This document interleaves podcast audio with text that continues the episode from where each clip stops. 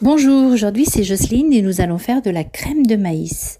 Pour cela, il vous faut une boîte de maïs de 285 g, 3 cuillères à soupe de yaourt de brebis, un demi-citron vert, des feuilles de coriandre, une cuillère à café de paprika fumé, une cuillère à café de cumin, une cuillère à café de curcuma, une demi-cuillère à café de cannelle, du sel, du poivre et de l'huile d'olive. Vous allez en premier égoutter le maïs, puis vous allez le mettre dans un mixeur.